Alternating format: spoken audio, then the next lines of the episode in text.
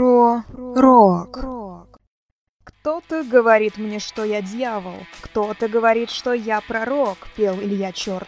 А я, Марина Мурашова, не пою, по крайней мере здесь, рассказываю вам про рок-музыку. Сегодня буду вещать о легендарной группе The Beatles.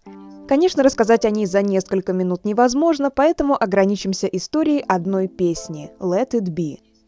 Композиция была выпущена в марте 1970 года в качестве сингла.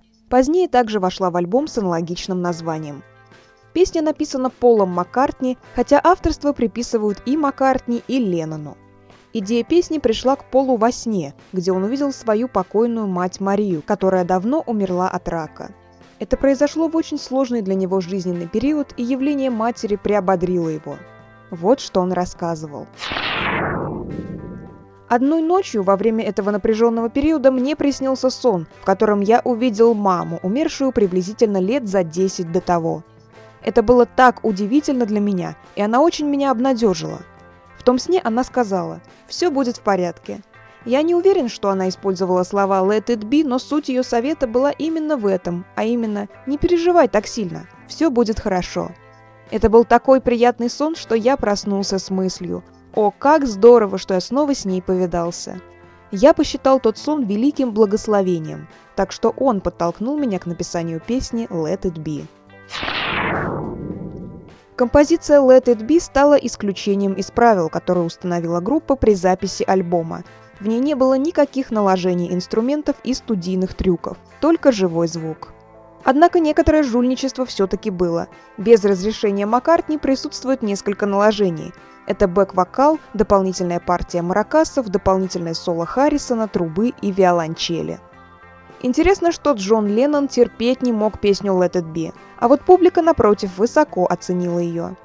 Песня поднялась на первую строчку Billboard Hot 100 и вошла в десятку лучших синглов многих других стран. Журнал Rolling Stone поместил ее на 20 место рейтинга 500 величайших песен всех времен – и на восьмую строчку списка 100 лучших композиций The Beatles.